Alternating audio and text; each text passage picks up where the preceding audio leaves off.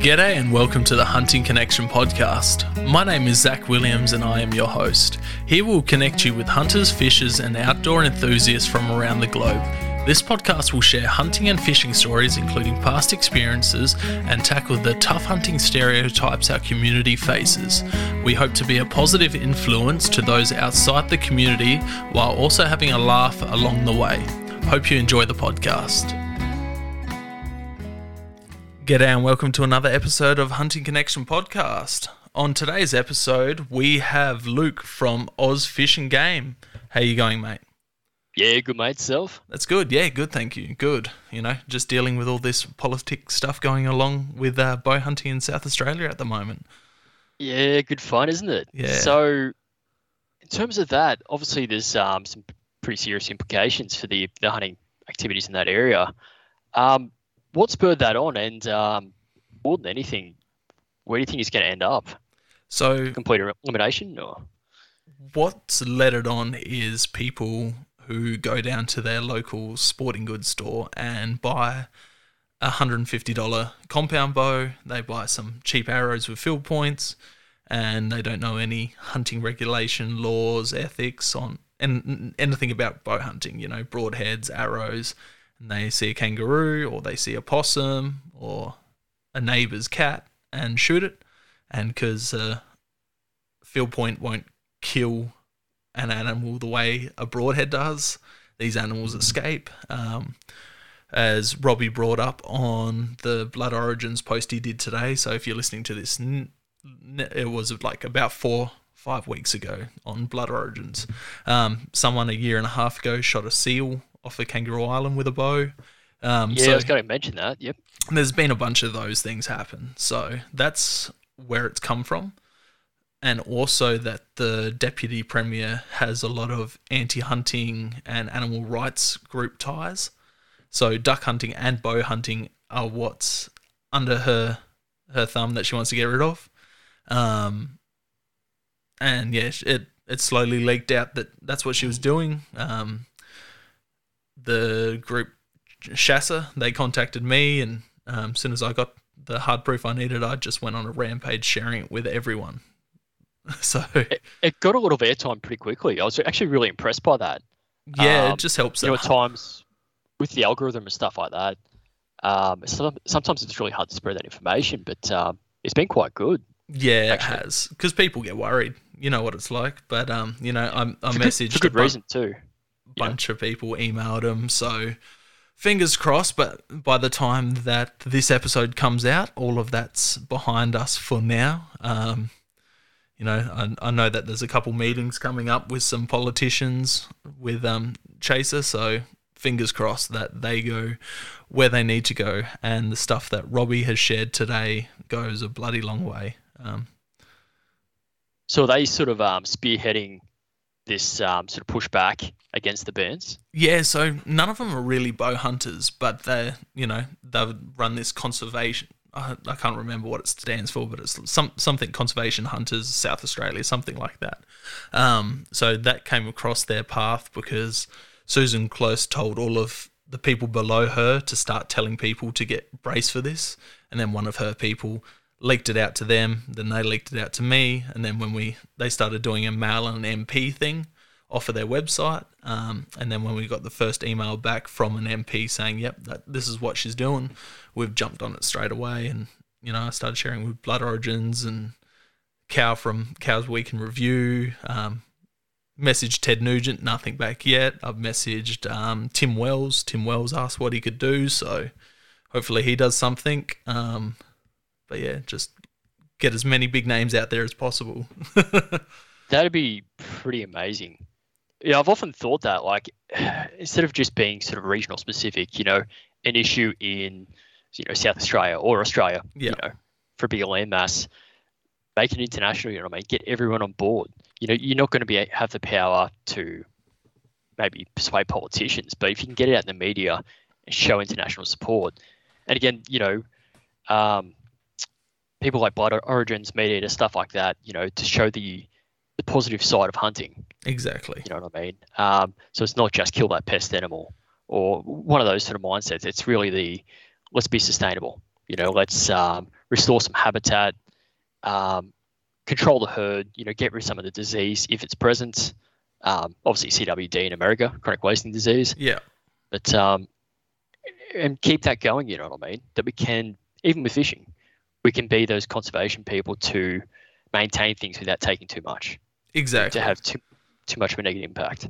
And it's it's it's a weird balance in Australia, and it's something we as hunters in Australia have to balance with. You know, we need to get feral and introduced animals numbers down, and we also want them around for, especially deer, like you know, pigs, foxes, all of that stuff. Wipe them out, but you know, deer they hold a spot in my heart, and I don't want to ever see the landscape without them. But I know that they're damaging to the land as well, and yeah, so. But yeah, your question before on whether I reckon that will go through. I don't reckon it will go through because of the public backlash, and I'm hoping that it won't. If it does, it's going to have a lot of upset people like myself. Um, you know, I've got a lot of properties that are bow hunting only because the, you know, they might be a small property but have houses nearby, and the owners are more comfortable with bow hunting than rifle hunting. So, yeah, it's it's it's a weird one. You're going to have these properties where you're not going to ma- be able to manage these pest species. Yeah. So Well, it's funny, you know, in a world where a lot of people are so anti-firearm, you think they'd support bows a little bit more. I, I guess in a sense, it's an easier target because you know a deer might run off. Yeah. You know, it doesn't mean that it's going to survive with an arrow on its side, but people think that, especially the uneducated. You know what I mean? See it run off. Oh, it must be a, it must be alive. You know what I mean? It it must run back to its wallow or something like to that effect, and it's suffering. You know what I mean? yeah, exactly. Like people don't understand that there's no humane death in the animal kingdom. Like yeah. Deer have antlers on their heads to fight and spear each other. So they'll kill each other with their antlers and then die a very similar way to how an arrow kills them. Or they'll die of infection from it. Or, you know, old age. They you know, they wear all their teeth out and then they starve to death. Or you know. Yeah, that's um, it's really interesting too. Um, with the, the feral animal control, excuse the dogs. Nah, it's all good. Um, so, you know, we talk about deer and they use what's that word they use for it? Um, Anam- anamorphizing. yeah, that's the one. Um, Rogan, I think, coined it. But um, I actually think it was about you know. Rinella, and then Rinella, then Ah, Rogan okay. started copying there you go. Oh, I stand corrected. Um, but it's so true, you know, with like Bambi and, and different stuff like that. We see that, and it's oh, it's a gentle baby. You know what I mean? Wouldn't hurt a fly. yeah, but I believe it may have been South Australia, could have been Victoria, that recently someone died um, due to a kangaroo. Yeah. You know, obviously, killing kangaroos is a big I think that was at the moment, Western but- Australia. There was a 70, Oh, okay. 70 year old man or something something along those lines got got gored by it. But there was also in the news the last couple of days a lady in the states she got mauled by a mule deer in a driveway. Just about to say that, yeah. And that's the thing. Like I know, for instance, um, Newcastle base where I'm from, uh, Raymond Terrace. You know, you've got a lot of waterboard land there which you can't hunt on. yeah, Um, and obviously they're probably worried about contamination and stuff like too that being drinking water. But um, there's a lot of deer there, right on new housing estates, and the Yeah. housing estates aren't getting bigger and bigger. You got big bucks, you know, come the rut, fighting on people's front lawns. yeah. Is that Rusa passing through there? Yeah, I, th- I think that's the primary uh, one. But the question is, when does public safety come into it too? Like, you know, I mean, they talk about deer, deer not being able to hurt them, let them Yeah. run free. There's got to be that control in place. And that's the good Yeah, thing I- about the states. Some of those suburb, like suburban areas, they have actual bow hunting programs where they train bow hunters to hunt deer in suburban situations. So, you know, that's where That's bow awesome. hunting can be resourceful for those situations, and the meat's getting utilized, and it's not just getting wasted like when government shoots anything. Yeah, well, that's the biggest disappointment for me. You know, it's funny you talk about um, Ted Nugent. Um, you know, talking about how many tons worth of meat does he donate every year? Yeah, off You of what I mean? his Michigan ranch, his Texas ranch, the chopper culls that he does on pigs, they go back through. So you see him blasting pigs with ARs and whatever Yeah, else, whatever else But you a can get in phenomenal- Texas. Phenomenal use of meat. Yeah, all of that Um, meat. They have um Hunter for the Hunters, uh, Yeah. sorry, Hunters for the Homeless programs where you donate meat to the homeless, and all of that feeds homeless people. It goes to all of those shelters and stuff like that. Like it's it's crazy that You know, we go waste hundreds of thousands of kilos of meat every year from these government culls. You know, it's a massive thing in New South Wales. It's a massive thing in Victoria. It's a massive thing here in South Australia. Like, we have a spot in South Australia, the southeast, um, where most deer species are found here in South Australia, and it's a very like we've only got private land hunting, no public land. But these chopper culls, they'll go fly over and push the deer out of pri- private property into the public to shoot them during the rut. Yeah. So there's all hunters out there, you know, on these on these like because you can pay to access some blocks down there. And yeah, Yeah, yeah. so people are hunting these blocks and then they've got government flying over and pushing these deer back into the parks and shooting them. Yeah, that's rough. I mean, we've had that. I can't remember if it was New South Wales, Victoria. Could have been both. Yeah. Um, come the last ride, same situation where it was like, hey, you know, you've got certain forests. Oh, by the way, they're closed because we're doing aerial culls. Yeah. Like this is peak season, guys. You want to control these deer so badly, do it off season. Yeah, You, well you know people are paying good money to get that license to book a week away on holidays, to spend fuel, food, bullets, whatever the case is, to to turn up and they're locked out. Because there's a the gate, you're not told beforehand. Yeah, exactly. And that money that they're paying to to do it is funding the culls. But yeah, one of the past guests and good mate of mine, Cody Giron, um, he's from up near Bathurst, and he had the same thing. He was out hunting this year on his property, and he's having helicopters push deer off, and you know he's he's seen deer get shot on his property from helicopters and other people's property. Uh, they're supposed to have permission before they do it. You know, a lot of farmers don't give them permission, but they do it anyway. Yeah. So it's I would be ropeable. oh, I can't believe that. Yeah. Cody can't even hear the subject without going like almost super saiyan on shit, you know? yeah, well, that's that's the funny thing. You know, doing all your firearms um, stuff. You know, we are talking about before the podcast started. Um, just applied for firearms license training to be able to conduct that for uh, my hunting club. So I think to enter someone's land with a firearm and not even fire, it's five years jail yeah. for good reason. You know. So how does that apply when you've got professional contractors, you know, flying around taking shots in someone's yard? Exactly. Like, surely there's got to be repercussions to that. if they're caught, you know. Well, I guess that's the thing. How do you prove it? Um, so let's get on to the questions because we've we've gone on to onto this and no one knows anything about you yet. So So you briefly said it before, where are you from? Yep. So based in Newcastle. Yep. Um, spent most of my life living around here. Did a brief stint in uh, Brisbane. Um, didn't really find it too great, so I came back down this way. I don't Um, blame you. yeah, so spent a lot of time at a younger age uh, fishing Lake Macquarie. So that's um, obviously running Oz Fish and Game. That's sort of how it ties in there. Um, we didn't have any really large, you know, fancy holidays as a kid. That was sort of our outlet was um, boating, fishing, and camping. That's awesome. Um, yeah, it was amazing. Awesome way to grow up. You know what I mean? Every at least every second weekend. You know, back in the day, you used to be able to camp on Pulbah Island in the middle of the lake, or um, what's now Murray's Beach. Just amazing.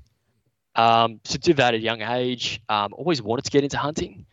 Um, so family friends have uh, property at Tamworth. I think I believe it used to be hundreds or thousands of acres, um, raising cattle and stuff like that. So obviously the firearms around. As most young boys, you're sort of fascinated with that. Wow, you know, can I use it? Um, so you know, had a little bit of a bit of a play with 22s, 410 shotguns. Absolutely loved it.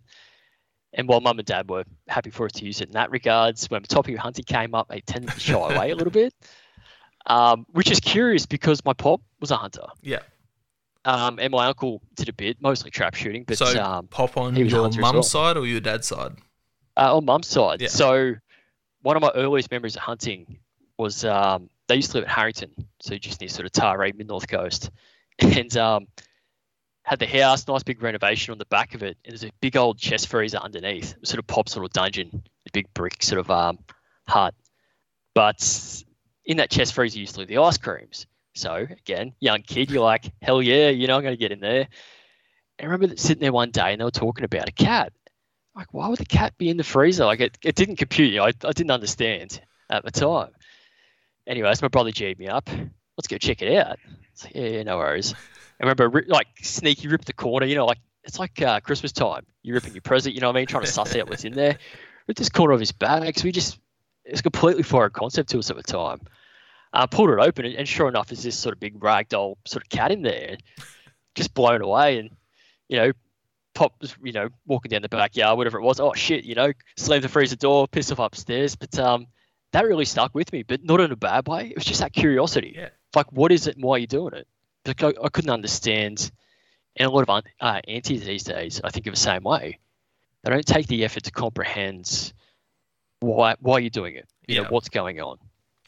Um, only the other day, I saw a neighbour's cat, you know, walking across the front yard with a dove in its mouth. You know what I mean? There's a reason, there's a purpose.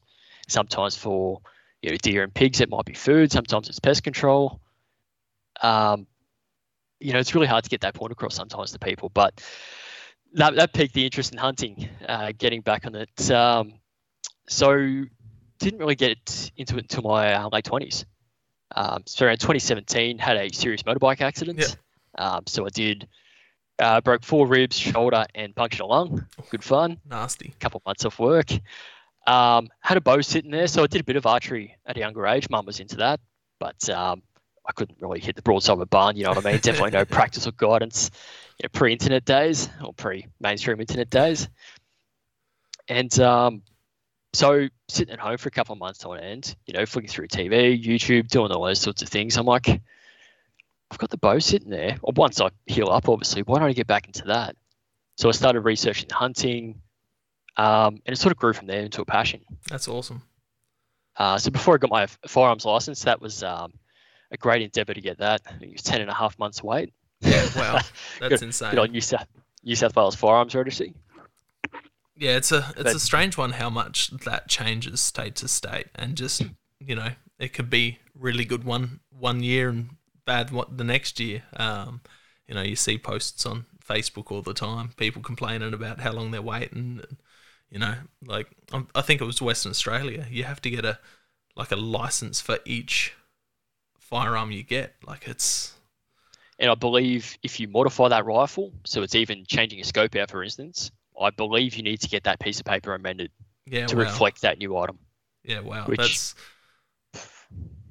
yeah. Yeah. Firearm law, laws are nuts, and they're they're silly to go go down sometimes because you know you hear something from someone and you're like, oh, all right, and you keep hold of that, saying you know you tell everyone else that this is the law, this is what I've been told, and even firearms instructors get it wrong. Like I seen a post the other day.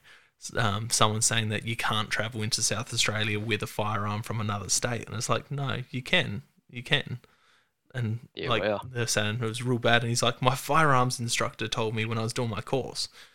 And then one of my mates, who's a firearms instructor, saying, no, you're wrong. and this guy Well, just kept sticking. Oh, even on that note, um, I messaged different state agencies uh, a few months ago, just trying to get information about people to travel interstate. What's Yeah. your rules? Uh, because a lot of stuff, even New South Wales, for instance, I can't remember the exact wording, but they talk about something to the effect of, you know, you must take all reasonable care to stop it from being stolen, effectively.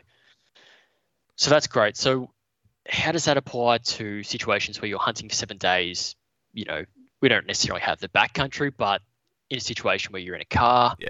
you might be sleeping in a motel, um, or even in a, a swagger tent. How does that apply there? I couldn't get a straight answer.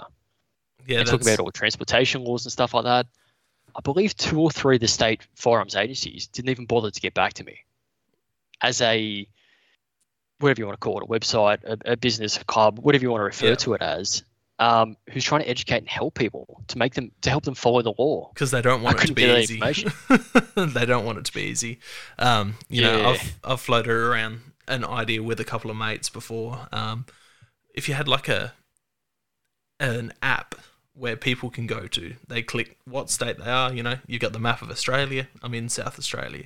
You click South Australia, and it comes up. You know, your different different laws, and it gives you like it has all of your firearms laws word for word all through. So it's just easier to find because people do say on the internet that it's harder to find. You know, different states' regulations depends. You know, if you know what you're looking for, it, people Yeah. can find it. Um, shout out to Dan. He's one of my good mates from ET. He he finds law like that. He can find find anything. But you know, a dumbass like me scrolling through, like if you don't know what you're looking for, you, do, you you can't find anything. So if you had an app like that where you can find all your hunting regulations, all your firearms regulations, all on that one spot when you click the state.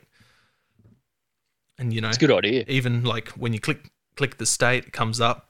It gives you the the firearms licensing information. So how you get how you apply for your license, what training you need to do for your license. You know, gives you because here in South Australia we get given a double S double A handbook. I'm not sure on other states. Um, but you know, have all of that digital so people can do it all on their phone and find out everything. Have dummy tests for those Yeah, states yeah. on each one. You know, I think something like that would be Yeah, it's a great idea. I'm actually uh, kicking myself somewhat to an extent with that. Um, I was doing the New South Wales license training. Um, so recently, the New South Wales DPI uh, made like an online training platform, Yep. which is great. Moving with technology, I fully support that. The problem is that I posed that to HWSA, Hunters and Shooters Society of Australia, uh, when I was doing the training for them, and they asked on my behalf, could we implement something like that? You know, trying to modernize things, Yeah. Ease of access for the hunting community, and potentially the DPI have taken that idea and adapted it for themselves. Yeah, So- it seems that COVID pushed a lot of those agencies to make things better, better equipped and easier to do and to do online. So that's was- that's one benefit of COVID. yeah. Well, I thought it was a cracker idea. I'm like, damn it, they took it. Whether it was true or not, maybe someone else had the idea a long time ago. Ah, if they takes a while took it, for bureaucracy to, to get the wheels turning. So be like, I told him to do that. You know, give yourself a pat on the back.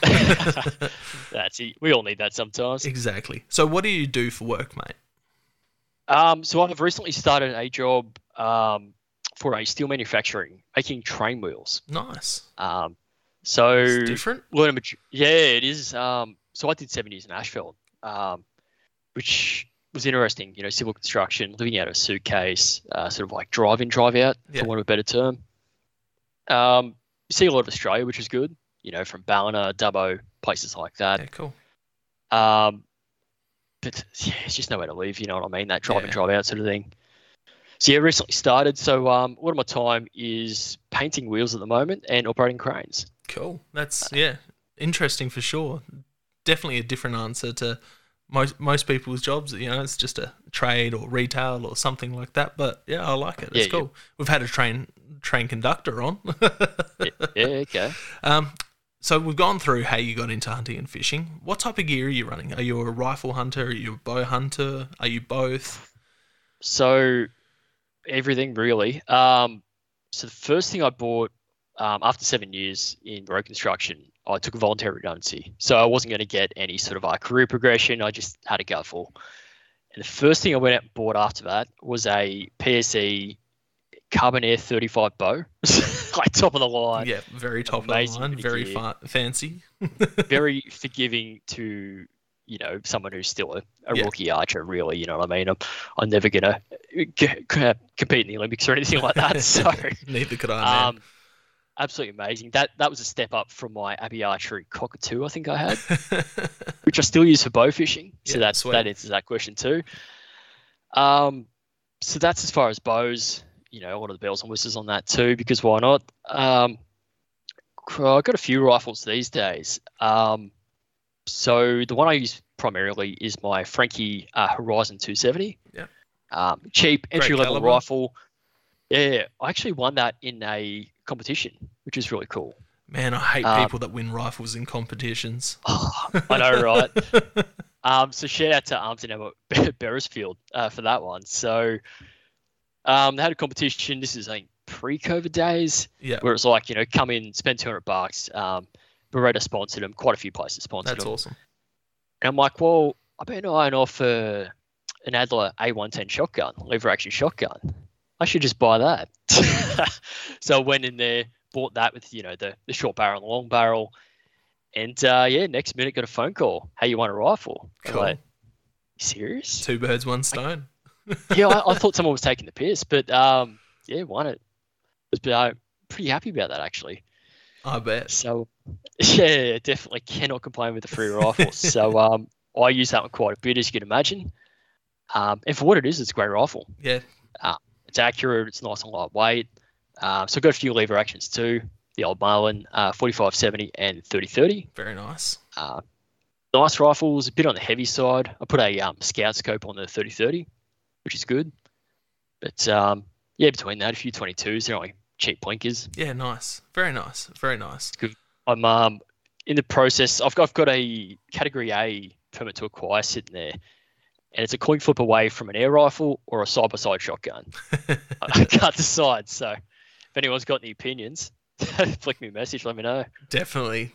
Yeah, I've thought about those 30 cal. Like I've some, sometimes go down rabbit holes watching people hunting with the higher caliber air rifles where you know in africa they're hunting with the 30 cals and america you know they got like the 40 cals and the 50 cals you know yeah i didn't realize a 50 cal air rifle was a thing until recently yeah it's i can't imagine the trajectory of that thing. It'd be like a rock wouldn't yeah. it just a It'd very fast so what type of hunting do you do? Are you like just going out for a morning for a day for a couple of days? Um so for a long time, it was just that single day or a multi-day uh, hunt. Based around homes around the Newcastle area um, up until basically April this year. So I won the ballot hunt. Do you know about that? Yep. New South Wales. Yep. So I won that pre-COVID, uh, 2018, whatever it was. Um, might have been before the start of 2019. Um, so we had bushfires hit us that year. Yeah. Closed down all the forests.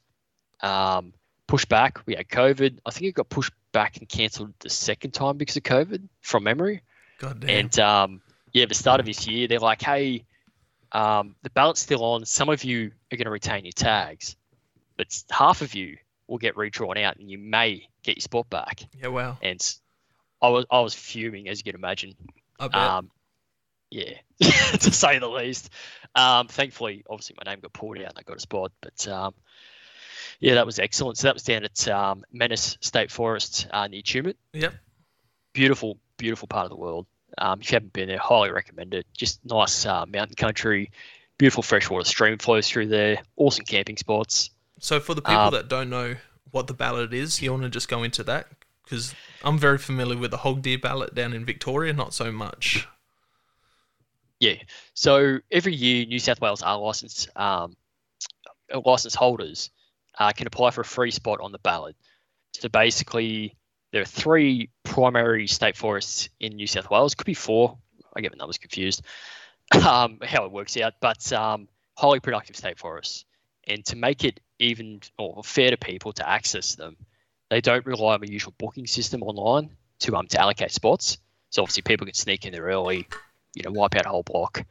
What they do is they allocate four day sections um, for this hunt, um, and basically you apply for it. So it's around the November of every year. They put it up for grabs. Um, you can put in a, a two day time preference. Um, so the forest, I think, uh, or one of the Maragles, there's many. Um, Mannus, which is the regular um, hunting. There's also Mannus bow hunting area, and possibly a second part of Maragle. Either way, um, so that gets drawn February each year. Um, if you win, you get a four day hunt. You can select yes or no. You can't change the dates. None of that's transferable. Um, yeah, you get a shot at the rut. Cool. Prime hunting opportunity. Great for us. Um, highly recommend if you get a chance. So what um what species are you run into in those forests? Does it change or is it very similar across the three or four? So I've only been to Mannus. Um, highly productive, as I said. So driving in there, I saw four foxes and a couple of rabbits. So straight out the gate, you get excited. You know what I mean? Driving in the car, I'm like, got you tomorrow. um, sambar deer, plenty of sambar deer. Yeah, cool. Um, as for the other species, I did see a large fallow. Um, probably wouldn't break any records, but for me, it took me a second to be like, holy crap. For me, this thing was huge. Um, and I didn't take a shot at him. It was a bit outside my comfortable shooting range. Um, and as much as I kicked myself after, I just didn't trust myself at the distance. Um, but I bagged a nice um, sambar stag, nice. which was cool. Awesome. Um, I walked away from a female stag simply for the fact that I had two very, very small eskies. Um, and I know one of your questions would be, what, what do you bring or what should you bring? Bigger esky, giant esky. Because I'm a big fan of use what you take. You know, I'm not going to shoot a deer and let it ride. Yeah. Especially female deer. It's pointless um, unless you are controlling numbers on a, a, private block or something like that. You know, I understand that. But um, yeah, I, I couldn't justify taking the, the second one. But um, for me, coming from Forest in Newcastle, which some people say they're hunted out, some people say there are obviously animals there. Um, it was just awesome to see so much activity in a forest. You know what I mean? And Definitely. Yeah, it sort of reinforces that you walk through some of the the higher pressure hunting pressured forests, and you sort of question your ability to hunt. it's like, is it me? Is it the animals? Is it bad timing? Yeah, it's sort of it's not that nice warm fuzzy feeling to know that you know I can find deer and I can sneak up on them. So, what type of you? What type of backpack you're running? How many liters when you're going out on a day hunt type type thing? uh, yep. So it's an Eberl Strock or Stock backpack. Um, they sponsor Rocky Mountain Elk um, Federation Foundation, whatever Yeah. it is in America. Um, so I bought that secondhand. I think it was just a Facebook Marketplace find. Um, few hundred bucks. Winning. Um, score, massive score. Um, obviously being well used. Um, bit, bit, bit pungent smell, so I had to clean that out. Let it air for a little bit. But um, yeah, it's good. Just that um, the waist strap on them, you know, just to get all the weight off your shoulders and sort of even it out. It's great. So what? Um, I also how many liters is that? What's the fair capacity? size. It'd be it'd be over forty, Yep, so nice. 40, 50, something like that. Um, something my mate did teach me is just depends if you're camping away from your car and all that. Travel light. You know, advice for new new hunters and stuff like that is basically um, don't carry everything in the kitchen sink. You may not need it. You learn very quickly what you do and don't need, or will not use. Um, yeah, travel a bit lighter in that sense. I'm a, I'm a sucker for carrying way too much stuff, but you know, I'll I'll take some comforts out with me. I got a 75 liter pack um, plus 10, so it's a 85 liter pack. Um, but you know, I I carry the jet boil, I carry seasoning, oil, coffee, noodles. You know, that, that was me um, when I first started. And again, not having any productivity in those forests sort of breaks you a little bit. Um, and Newcastle's really, really steep too, you know, to, to make excuses for my failure. the heat, the steep forest. Um, it's a good time. It's always a good time, right? You get out of the house, you disconnect from your phone 100%. and life and all the bullshit. But um, yeah, I, I strip it down a little bit. That, oh, don't get me wrong, all that crap's in my car. I'll just walk back to the car. um, what about like binos and bino harness? You're running Yeah, so definitely that is a must-have. Um, just to spot animals, I used to go out with my little rangefinder, so I've got one of them too. It's a RX 650 Leupold.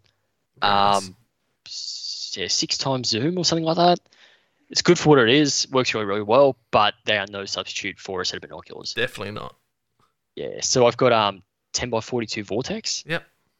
The I Diamond, can't remember the price. They're around Diamondbacks or cross crossfires, Diamondbacks. Um, around the 800 to 1000 mark, so they're sort of okay, mid-range. yeah, I think they're the next one up for the Vortex. Um, I can't remember what they are, but yeah, Vortex seem to be a very common answer when when asked that question. So they are very very good binocular and very well priced for what they are. So yeah, well, it's hard to go past the warranty. yeah, You know, when you see guys that run over them with a truck, or I think someone shot them once or Yeah. something, if you can provide them like the carcass, what's remaining of that scope or that the binos, apparently they'll replace it.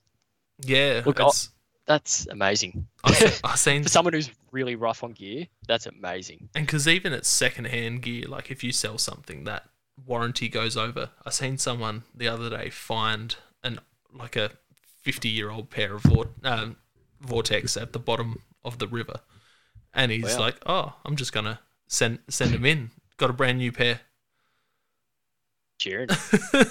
Just that is awesome. it's it's it's nuts. As So- far as other gear, um, I know you asked the question, so before I forget, you know, what should you always take, or you know, what would you not go without, or something like that? Gloves. So, rolling into Menace State Forest for that hunt in April. Um, it was night time. You know, I spoke to a bloke driving out. It was his last day of the hunt. He just bagged a deer. You know, shortly beforehand. He gave me some pointers, but um, wake up in the morning, it looked like beautiful, grassy, you know, slopy land. Like, excellent. You know, I have all the visibility in the world. Unbeknownst to me, till I started walking through it, it was chest height. Um, it was lantana, blackberries, and thistles.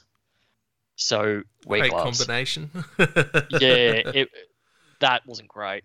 Especially trying to carry the deer out at the end of it. and you got it all through your hands and stuff like that, take a nice pair of gloves. What Highly about recommend it. what about camo? What are you running camo wise? Yeah, so I still rock around in the Auscam on occasions. Um, 'cause I'm a bit of a tight ass, and again hard on gears. So, um, but I, I bought some Hunter's Element uh, Veil camo, something to that effect. The I think it's like a, a soft shell sort of thing. Um, I think it did sustain some cuts from the thistles and stuff like that. Given I did go back and read the description afterwards because I was worried about warranty, and they do say wear a protective layer over top. Yeah. So I thought, wait, yeah, could not argue whatsoever. They have good, Um, good patterns. gear. Good patterns for sure. Um, yeah, a lot of my mates are running Hunter's Element. That's that's it's it's all great gear these days, pretty much anyway. And you know, they all all of those companies have camo at a budget for everyone. So whether you want the top range stuff or the bottom range stuff, you know, even those little box packs that Hunter Hunter's Element, Hunter um, Huntec do, you know, they're just Stoney Yeah. Creek do them as well. Yeah, okay. Ridgeline, I think, is another one Yep, too. yep, definitely, definitely. So it's it, it's all good stuff there. So, what about boots? Boots. Um, I had a pair of, I want to say Scarpa GTX. Yep. So I think they're like a knockoff Lowa GTX. Yep. You know, everyone raves about Lowa. Yep. Um, I bought it from, it's like Macpac or uh, Anaconda, or it was one of those places. Um, got it on a pretty decent sale, so I think it was you know 100 bucks off or something Yeah, like cool. that. But um, can't fault it. Uh, you know, obviously boots once you wear them in, um, that's probably the biggest issue. Sort of persevering through the, the blisters and the the rubbing and all that sort of stuff. But um, they are awesome. Lightweight. I originally went out with steel cap boots. That wasn't a good time. yeah, it's not fun. I um forgot a pair of hiking boots on a um, hunt once. It was a week long trip, and didn't realize until we're halfway to where we were going, like eight hour drive, and we we're four hours in. So we pulled into a local hardware store, and I just grabbed a pair of st- steel caps and hunted in them the whole time. It was terrible. It's funny. You don't think that with a little bit extra weight on your feet, you know, for the sake of what is it, half kilo or whatever it is, makes a huge difference. Yeah. You know, to your legs, to your to your knees, to your back, everything. Oh, and it's Just, just takes it out of you. because your feet are somewhat moving while you're going up hills and walking around. So hitting those steel caps constantly as you're going up or downhill, it just destroys your toes. Yeah, yep. So, what about your top beginner tip to someone getting into hunting? What is your go-to top beginner tip?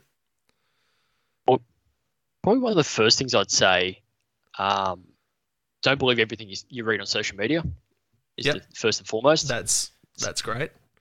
so again doing the R license training you can um, after you complete a hunt you've got to submit a harvest return so it's just like a, a sort of little checklist to say you know you put in numbers how many animals you saw of a certain species how many you took Yeah, how many days you hunted That's cool. um, different stuff like that and that goes into a sheet um, i can't remember the name of it but basically it's just like a species report every quarter so every three months uh, you can check that out on the dpi's website so you can sort of gauge which um, forests are productive which ones aren't um, that's awesome. I sort of take any free information with a sort of pinch of salt um, because sometimes I think people are just taking the piss. They're trying to scare people away from the honey hole, so they'll put no recordings there, and Yeah, you know other ones are all ticked, and you, you sort of question if all those animals are there. So that Facebook as well. Um, don't just take a single person's sort of um, opinion on the matter.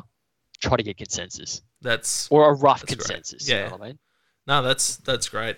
Yeah, the the New South Wales system for our license is uh, is quite strange. You know, everything I know about it would be from the Hunters Campfire podcast with Mark and Ian, um, Yeah, and yeah. they actually do some great breakdowns on hunting, like the particular forests that, that they hunt.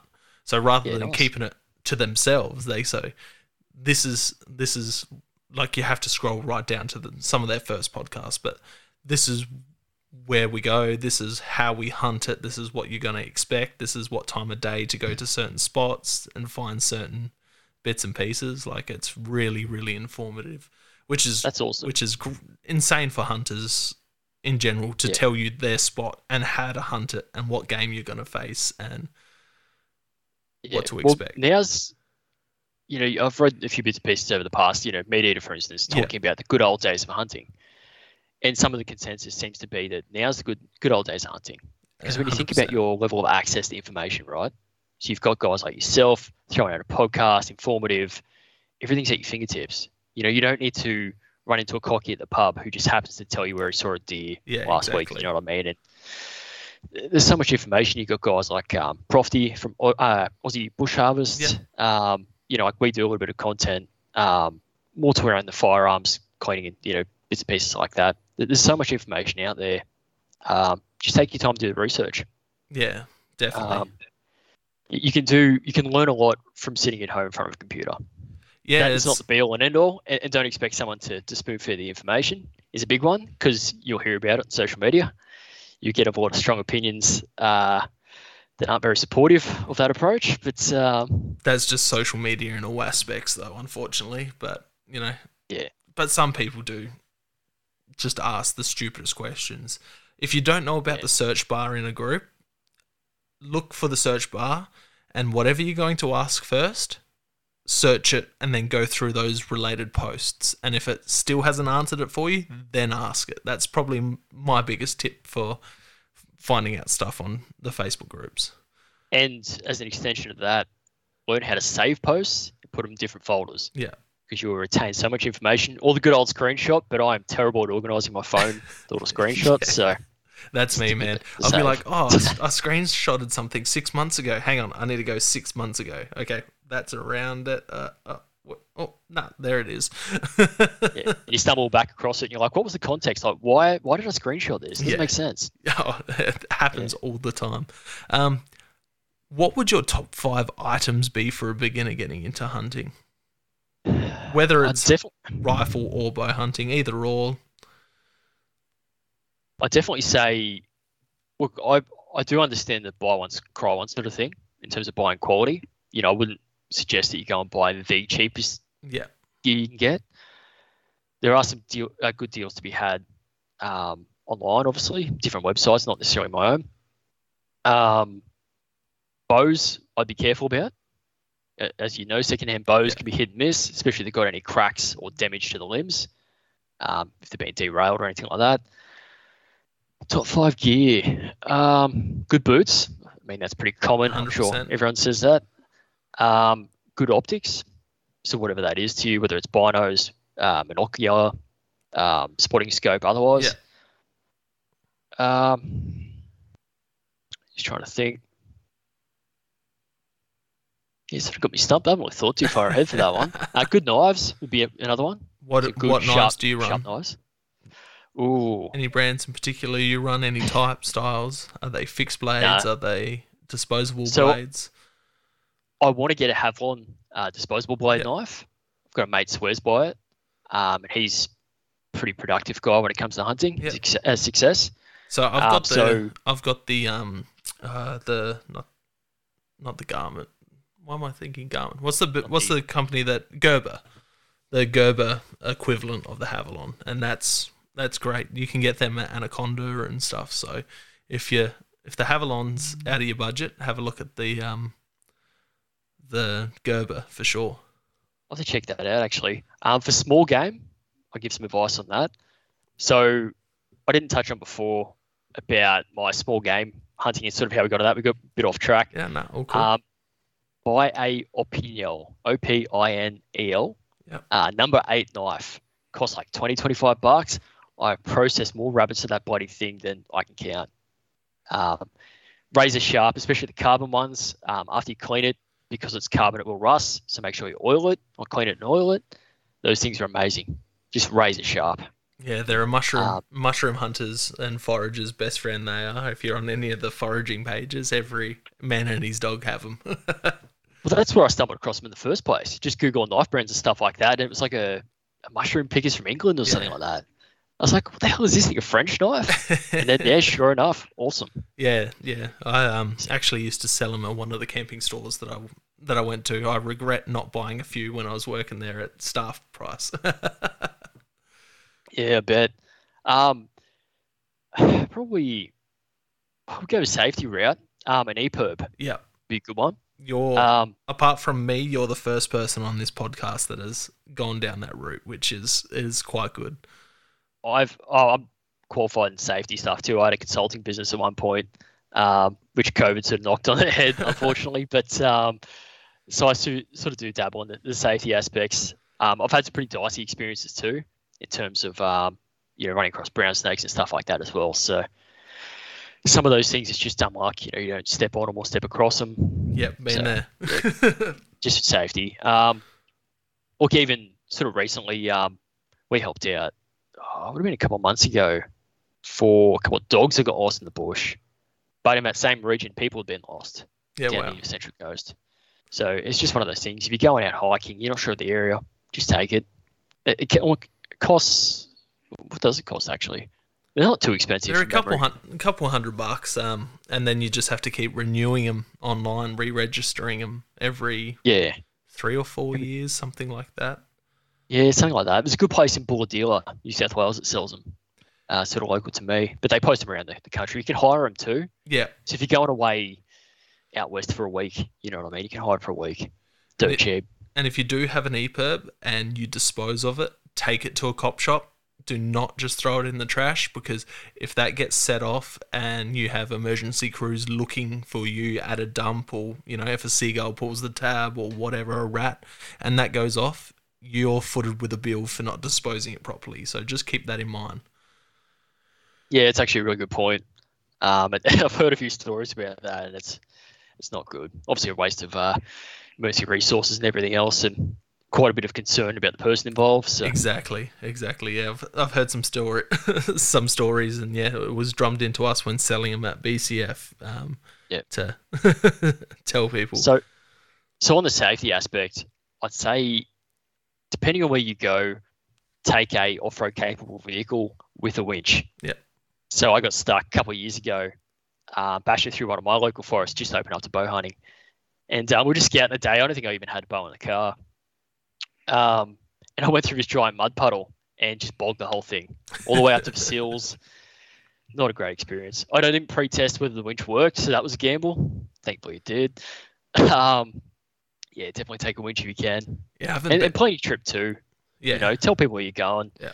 I, if I'm in a local forest with a, um, I've got Google Maps reception. I'll just drop a pin where I am, send it to my um, flatmate. You know, what I mean, at least she knows where I am at all times. You know, if I get lost, phone runs out of battery, bitten by a snake, there's some sort of backup there. You know what I mean? And just on the bog stuff, um, there's some great Facebook pages and groups on on Facebook, obviously, um, that are all about, you know, you get get in the shit and you can't get out. Post your location. You know, there's not many places where you can't get some type of reception.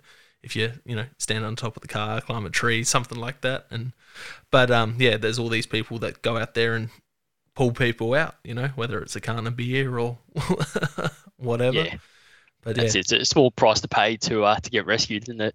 definitely on the um safe, safety side of things. First aid kits. What what type of stuff Yep, you take so- out with you? That's a good question. Actually, I just bought some gear for a first aid kit a few days ago. Um, so I had it previously. I started out again cheap entry level way. Um, snake bandages. Obviously, know how to use them as well. I believe you can get ones that have got like a rectangle on there, and as you pull on it, it changes the shape to a square. And that's how you know you've got the right um, compression Okay, on your wound. So um, you're not over tightening. You're going to lose circulation and Yeah. stuff like that. Um, so then obviously do a, first aid course too, so you know what's going on, how to use it. Um, so I started off with that. Um, I sort of custom made it, so it was a lot of stuff like um, uh, allergy, like hay fever tablets. Because I know me, especially this time of the year in spring, your waddles out there, my nose runs like a tap. You don't want that to happen. You know, coughing and sneezing, everything here from a mile away, scare Yeah. everything away. My wife and stepson are dying at the moment every time they go outside. it's just instant Oh, allergies. so there's that. Um, obviously, your band aids, bandages, that sort of gear. Um, Hydralyte is a good one, actually. That is- Definitely. Definitely something I throw in the backpack. cool. Um, I did a hike with a mate uh, a couple of years ago to Barrington Tops. And I knew it was a long hike. I didn't know it was 22 and a half Ks over two days. Um, and I believe, don't quote me on this, I believe the first two kilometers were 500 meters elevation or something to that effect. Maybe the first five kilometers Yeah. were 500 meters elevation. Corker Trail, if anyone knows it. Um, yeah, so at the end of that, water doesn't cut it. You Yeah. need a bit of uh, what do they call it? Um, the salts and sugars and the and glucose and stuff like that. Yeah, um, even Yeah, just a bag of lolly beans, uh, lolly beans, jelly beans, or lollies or something just in the bottom helps. A bit of sugar. Um, yeah, but that's something I learned on that trip was um, the power of food. You know, to boost your morale. So if you're having a shit time out hunting, you know, take a little bar of chocolate, take some muesli bars that have got that stuff in there. yeah, hundred percent. You might be yeah sitting in the rain miserable, but that'll per- perk you up. You know, take a jet boil on coffee, whatever. You know, Coffee saves the day so many times. Even noodles, man. Like I'll, I'll take my little spice mix out and some noodles and sit there just on a cold rainy day, sitting under a tree eating noodles. It's a definitely a bigger big morale booster. And sometimes just sitting there because in Australia we walk around so much hunting. We're not waiting off a game trail like America. Sometimes just true, that s- sitting there while you're eating. Something crosses you. The amount of times I'd be having noodles and then some goats or a deer or something walk past and put down my cup of noodles, draw back the bow, take a shot, finish my noodles. cheering. But yeah, um, zombie apocalypse weapon. I know you're looking forward to this question. Yeah, so I was thinking about the other day what I'd say, and I was sort of torn between two, and I think I made a decision. So it was torn between a like a pipe tomahawk, like the American Indians, Yeah. something lightweight, quick, or a I won't get the word right, a short sword, like the wakizashi, I think it is, Japanese Okay, yeah, samurai sword, the little ones.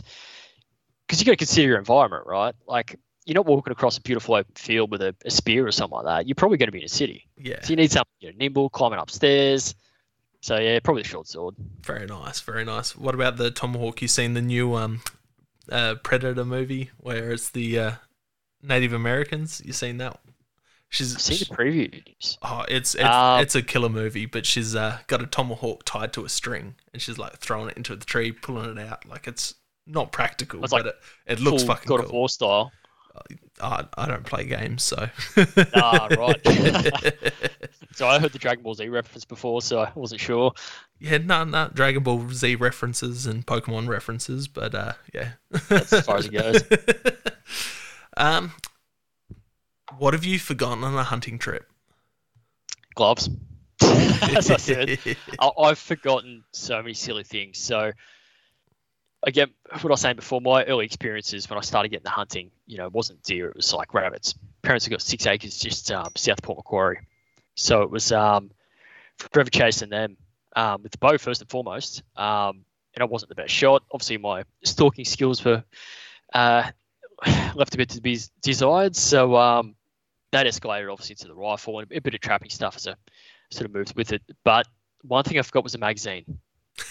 Go to hunt. Always forgot the bolt. I used to take it out religiously. The bolts. I was led to believe you had to in New South Wales. Turns out that's incorrect. Um, but the magazine was always out of the rifle. It's always empty anyway. Yeah. But you get there and you, you're single shotting with a rifle that's got a hole in the guts because a box magazine. And you know, 50% of the times you got to put the board in there and it falls out the bottom. I've been there, man. I've been there. And yeah, Yeah. touching on the don't always believe something you read on Facebook is the, you know, the whole bolt bolt thing because it's just, some states are, you know, my state you don't have to. Like you can Yeah. leave the bolt in, and then some states you. Yeah, we've we've gone down these rabbit holes before uh, on the podcast where you know every state's different. So just make sure you don't go to Facebook for your advice. Go check the actual firearms legislations. so on that too, obviously you can learn a lot from YouTube and that. Um, hunter education courses and that are, pretty awesome. Um, people like myself don't have to go to me specifically. Um, New South Wales course. Um, you can do the online course. There's a lot you can learn, uh, but state by state differences. So caliber, I believe there's caliber differences for what you can target for um, different deer, say between New South Wales and Victoria. So always check those things and your transportation requirements. From my understanding, New South Wales is just recommendations, isn't it? Mostly. Uh, they say or- recommendations, but uh, I wouldn't push it. yeah, That's 'cause- just my opinion. I I Eh, know what it's like to get a firearms license. I wouldn't risk it. and then um, Victoria, it is it is law for those for those species. Where South Australia, we've got no none. I think there's I think ADA might have recommendations, but other than that, there's nothing nothing written in law. So Yeah, it's, it's probably pretty likely. They, from what little I know about ADA, they seem pretty thorough. yeah, So but yeah, that's something to check out. Make sure that uh, the calibers you you're using are recommended. You know, but Yeah, yeah. you know, headshot with most things will drop most most things if you're a good shot and you got a somewhat of a high powered rifle. So, Yeah, yeah. what's the most important item you take out with you hunting? Um, I can say something. I don't know if it would be a bit of a how well received it would be. Honestly, it's just the information I've I've taken. It's not really an item itself. It's it's the research I put into it. It's the experiences I've had in the past. All that goes into it. Um, that's far more important than any item I can bring. Yeah. Obviously, I'm not going to get too far if I leave the rifle at home, but uh, yeah, and a lot of common sense too. You know, again from that safety aspect, we- we've had a, a, quite a few instances. I mean, I believe Victoria's had a few, New South Wales has had a few too, where there's been. You talk about negligent discharges or accidental discharges, as Yeah. commonly known. Um, it's just that common sense and the safety side of things. So, you know, the safety is not just the don't point your gun at someone.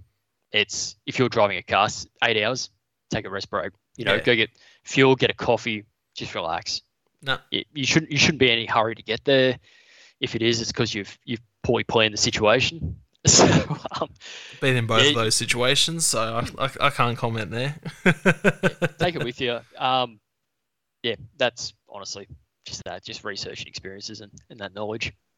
No, that's that's a really good answer. Um, what about the most sketchy, dangerous thing that's happened to you out on a hunt? Uh, it's been a few of them.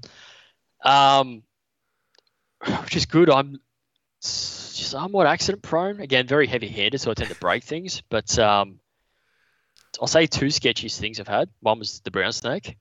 So Heaton State Forest down the road from me. Climbing through the mountains. Um, sort of like steep drop off. Like I don't know if they're granite. I'm not really a geologist, but um, yeah, steep sort of rock walls near the top of this hill. I'm sort of roaming through there, and it didn't even click with me. Snakes, you know what I mean, and it should have. And um, yeah, what do you know? Straight across my path, just a little brown snake sunbathing. It scared the shit out of me. Um, Not a fan of snakes the then, one. or just the surprise? if I see him, yeah, just the surprise. Um, honestly, just the surprise. it was not not great.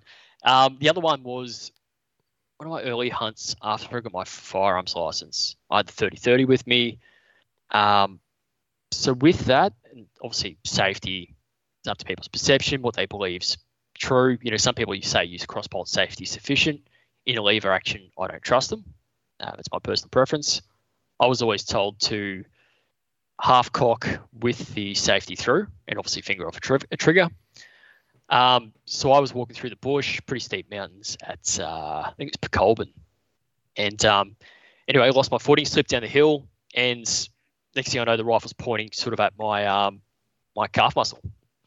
And um, I was lucky because my finger was near the trigger, wasn't on it because I, I grabbed the rifle, instinctually was going to drop it.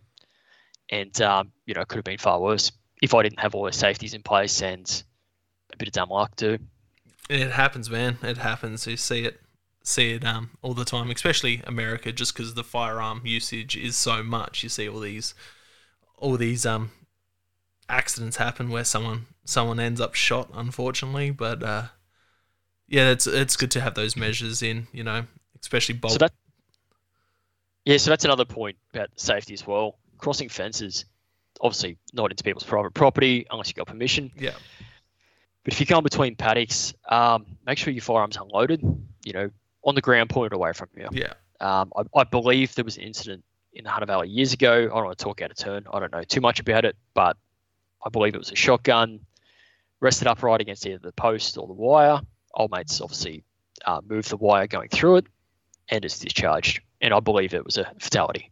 yeah. Wow. So, in situations like that, just if you can leave it empty or um, yeah, do everything you can to mitigate that uh, that risk. yeah, Meat Eater had a um, good story on their latest audio book, and they just played it on the back of one of their episodes the other day about a guy out duck hunting.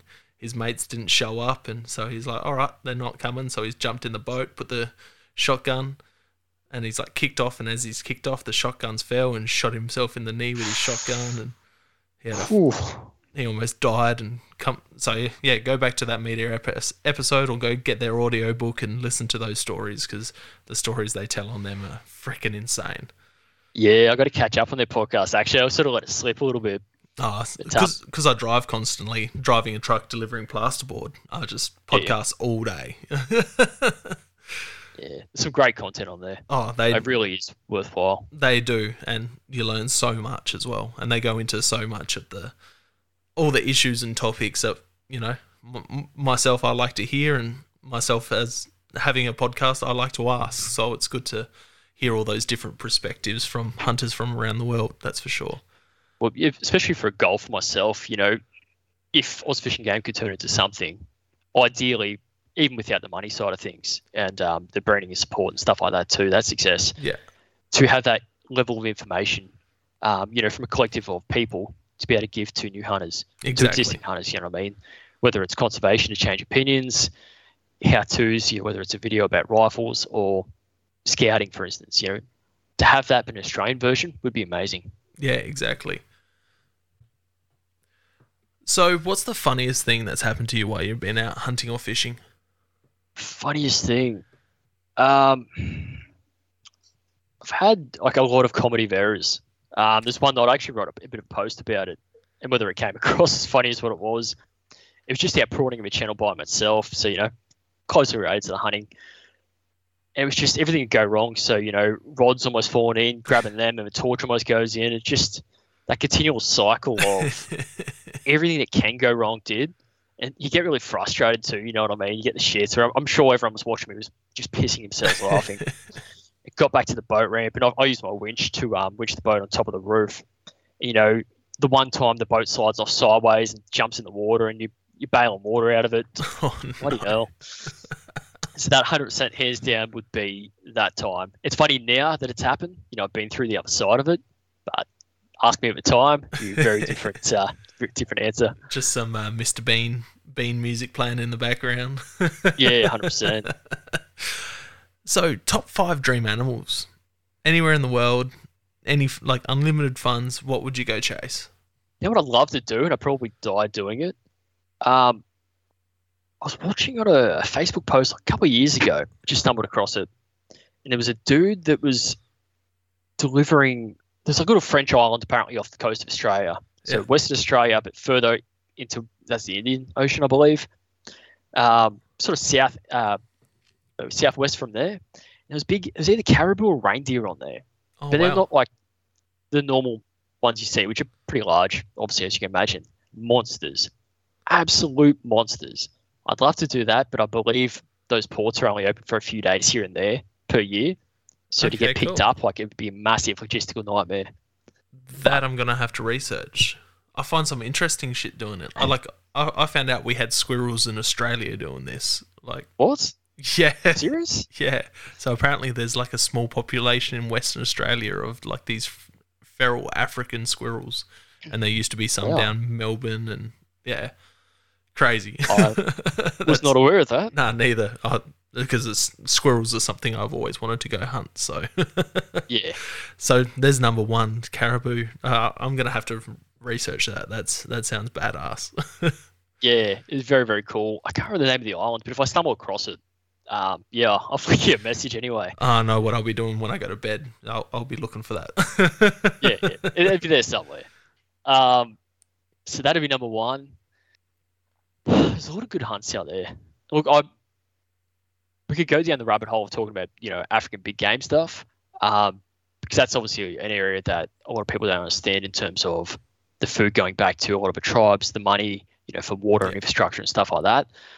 That stuff doesn't necessarily interest me too much. The the big crocodiles there, I think it was um, shit, I can't think of the guy's name. Jim Shockey. Jim Shockey? Yeah. Giant crocodiles. Yeah. Nile, Nile crocs that, that, Yeah. ta- feed on villages. You can get the permits to go hunt them to help Yeah, out that the was villages. intense. Yeah, That was a really intense episode. oh man, Jim Shockey's stuff is just amazing. It's incredible. He um has an interesting way of going about stuff. Yeah, he had a really cool video, really informative about um, whales in um, Alaska. Yeah. I believe it was too. Yeah, it's Yeah. worthwhile watching. Yeah, that whole Um, family is just incredible. I was just before we jumped online, I was reading Eva's post about the. I, th- I think it might have been a mule deer that she just took took today. So incredible hunting family. That's awesome. So put crocodiles probably number two. Um, beyond that, I think I put this five, so we'll skip ahead a little bit, and I'll go um, iguanas, Yeah, like Miami and those places. Apparently they're nuts. I was watching that guy. What do they call him? A snake catcher or the something like that? yeah, no, not sure that one. Uh, but I, Um, I, me and my boys sit down. Like that's one of our goal family trips is heading over to over to my like Florida and go shoot shoot iguanas with air rifles and blowpipes and the Yeah, yeah. bows and stuff. Yeah, they've got like massive pythons there. Yeah. It'd be a really cool like environment to go check out. So I'll stick that at five, and we'll go what three and four.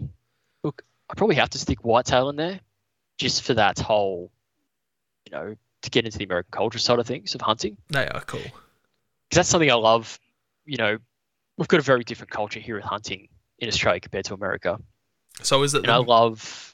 American So- whitetail you'd want to go for? Because there's a couple of small populations outside of America. So there's a population in New Zealand, and then I believe Denmark might have a population of whitetail as well. Yeah, I probably do the American thing for the experience. Yeah. But having said that, being realistic. The only I'd, I'd likely get more. I get, if I can get the words out, I would be more likely to get the opportunity to go to New Zealand. Yeah. I've seen that they've got um, they've got all sorts of deer down there, don't they? Yeah, they've got about Um, seven species. So they have whitetail, um, wapiti, elk, uh, yeah, that's um, the one I was thinking. Yeah, red deer. They've got sambar, rusa, sika, fallow, red. So yeah, about seven, seven or eight species. Yeah, I definitely love the elk. Although I can't pronounce it. Watapi or Wapiti. yeah, that, So that's that just one. the. It's it's something that frustrates me a lot. It's the Native American word for elk, um, Ah, okay. but everyone in Australia refers to wapiti as like an elk red deer hybrid. So whenever Ah, you hear okay. wapiti in South Australia, or in Australia, sorry, or New Zealand, that's normally what people were referring to. But it's if you hear elk, they're meaning elk. Uh, wapiti, they're meaning elk. So Yeah, a big elk would be another one. Um, with a close six being hog deer Yeah. down in Victoria. Yeah, cool. Yeah, yeah. Hog, awesome. hog deer. I I got my I got my band, uh, my little patches here somewhere. I got about four or five of them now. Yeah, I forgot to apply for it this year. Oh, Completely missed it. Had it screenshotted, as I said, and they went by the wayside and Has it closed just yet? forgot. I don't think it's. I don't know. I, I thought don't- it had, but maybe I'm wrong. Maybe I'm gonna jump on it today. I think it's late October. It closes. Oh well, I have to check that out. I hope I don't miss it. yeah. I got really excited. The the thing is, Um, I've I've got my mine for next year, but next year I'm going to New Zealand for my thirtieth. So I Oh hope wow. I hope I don't get the hog the hog deer when I I'm- planning to go chase tahr and chamois because that that would be a very very tough decision. Yeah, well, they were the other ones I was going to say as well. Yeah. That would be an absolutely amazing experience. I was watching Meat Eater years ago when Yeah. it was um, Rinella and uh, Remi. Yeah, I think were there. where he goes crosses the river. Yeah, it's dicey. eh? oh, dude, it's yeah, very dicey, especially from someone with a safety background such as yourself. It's not something I'd I'd, I'd put myself in, let alone. um, safety people tend to be the loosest people out there, so that's what the, the concern is. I We, don't know. we should know better. We just don't. don't I- I- listen. I don't know. My wife's a health and safety manager, so Ah, okay. she's she's definitely not not reckless in any sense of the word. There you go. I might be the exception to the rule. so, what's your favorite thing to cook with hunted or um, caught meat or food? Oh, I have a soft spot for seafood, sort of growing up around it. You know, I have a lot of family that were uh, commercial fishermen too. Yeah. So, probably prawns. Yeah, cool. Sort of the fond memories of that too is, you know, as a kid, um, spending time at my uncle's place, um, and they go prawning at rivers commercially. So, you're spending a lot of time there in the boat, you know, doing that sort of stuff. Um, I was never really fussed on seafood as a kid, but as I've gotten older, I've especially catching it yourself, you got that satisfaction too. Um, yeah, I just love going out prawning. Yeah. Um, I haven't had to. recipe. I haven't had to. I haven't got to experience that yet. Um, we don't really have prawns down here. You know, you get get a few far far between, but yeah, You'll have to come up sometime. We'll get teed up. definitely, definitely. My um great grandfather actually was from Port Mac. Um, Oh wow. Okay. Unfortunately, he passed away at the start of this year. But I was, I was, COVID got in the way of doing a trip up there and visiting him, and then squeezing a deer hunt in. So, having someone up that way will will help. Yeah, hundred percent. We'll tee it up. Um, I stumbled across an awesome Jamaican curry prawn recipe. That It's got good. a punch to it. Quite a few habaneros in there, but it, just amazing. Absolutely amazing. You'll but, have to um, um, send that recipe through, and I'll just go buy some prawns to try that Yeah. one.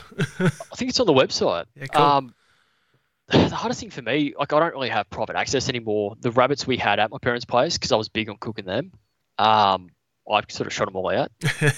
um, and with the new housing estates going in around them, Yeah. they've got a big patch of a conservation area at the backyard. So obviously you can't go in there.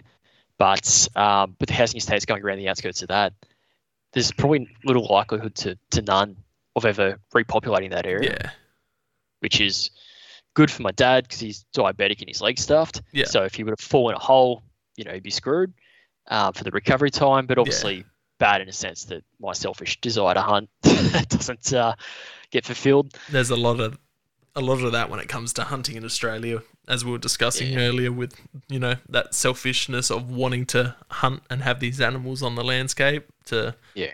getting rid of them for conservation purposes. Yeah, hundred percent. Well, um, deer was amazing. Like my first experiences this year, sort of getting a deer um, in April. Um, so the first, actually, the first thing I cooked was on the back of the ute with Jetboil. It was horrible because I ruined it. Oh no! I you picked a wrong chewy cut of meat.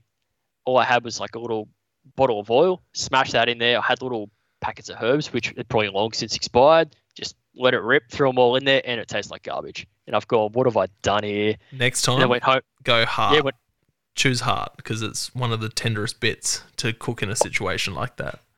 Yeah, I've still got that in my freezer actually. I've got a little bit of meat left, but um, the next meal I made was amazing. I took the neck roast um, and made a, I think it was a berbigeon.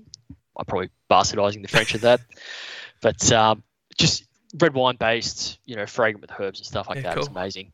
And get a little cheap um, up pie maker. Throw the leftovers in that. Perfect. Awesome. Perfect. So good. Sounds good. Yeah, I, v- venison's a tough one because if you have a bad experience on it first, that's people's first experience on it, and they're turned off by it. But yeah, it's Yeah. most of the time it's it's it's pretty good, and yeah, heart it doesn't last that well in the freezer, so try use that up first. Um, Yeah. but it will still be it will still be alright. Um, chili garlic makes it for sure. Yeah, awesome. Well, that's actually one um, article that I'm in the process of writing. It's one of those long term ones that sort of sits in the back burner, which is like the proper process of freezing and storing like every game meat and Yeah. fish that you can think of. So I think that's something that people can screw up quite a bit too. Yeah, Is obviously the handling of the animal when you first take it, storage, and especially the bagging and freezing process, whatever method you choose to use. yeah, Um, exactly. and, th- and that's where I think the, the meat eater one of um, the guide wrap Yeah. and the butcher's paper, Yeah. especially because I know my freezer, everyone's rough as guts, especially trying to find the body, the ice cream and all that stuff. You know what I mean? They bashing boxes and stuff around the freezer and, you know, things can get ripped. So obviously One- you don't want to waste your meat. one thing I'm very jealous of. Um, New Zealand does it and America does it. So the episode that's just come out um, with Evan, um, he just shot a deer a couple of days after um, we podcasted, and you know he's got spina bifida, so he's bound, to a wheelchair and crutches, and um, he can just take his his meat into a into a butcher's, and they butcher it all up for him, turn it into summer sausage, you, uh, sausages, and they do it all. He pays a certain price per pound of what he wants, and yeah, Wow, that's awesome. yeah, it's it would be very beneficial here, I reckon. Well, that's what I was going to ask with regards to New Zealand. So, when you take an animal, and actually another animal I'd like to hunt too was the uh, Canadian geese. Yep. So New Zealand and Tassie and Victoria, Phillip Island. Yep. There's a lot there. Um, but I believe New Zealand, with quarantine, you can't bring avian products back over, Yeah, bird flu or something like that. yeah. I I don't know too much about that. I know with deer and maybe like chamois and tahr, you can bring up to ten kilos of frozen meat back to Australia. Are you forced to get a butcher to bag it? Because I, I thought that was the thing for it. I'm They have to stamp it or something like that. And I, I can't really talk box. on that, so um, Yeah, I, fair I'm not enough. 100% sure. I know C- Cody and I did speak about it briefly on the podcast with him, possibly. Um. It might have been a private chat, I can't remember. But yeah, check that out before you go over, man. yeah, Um, I remember reading something ages ago, and again, it could be just COVID. Uh, not COVID. Wrong word. it's just with the tongue. Um, it could be just um, Facebook sort yeah, of yeah, you know, true. stories. You know what I mean?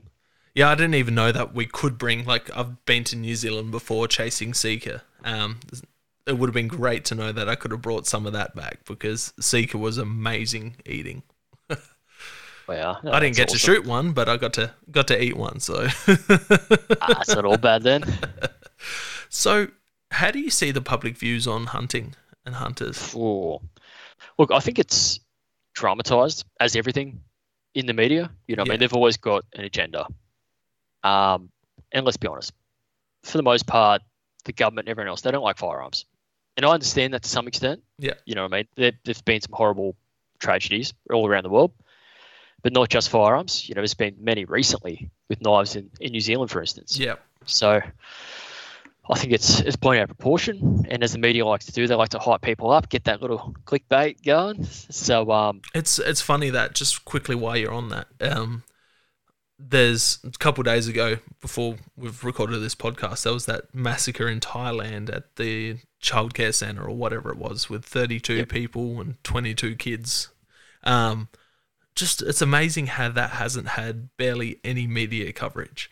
Where if it was three or four people in the states, it would be front front page page news over here. Like it's yeah, well, it's a I crazy a- one.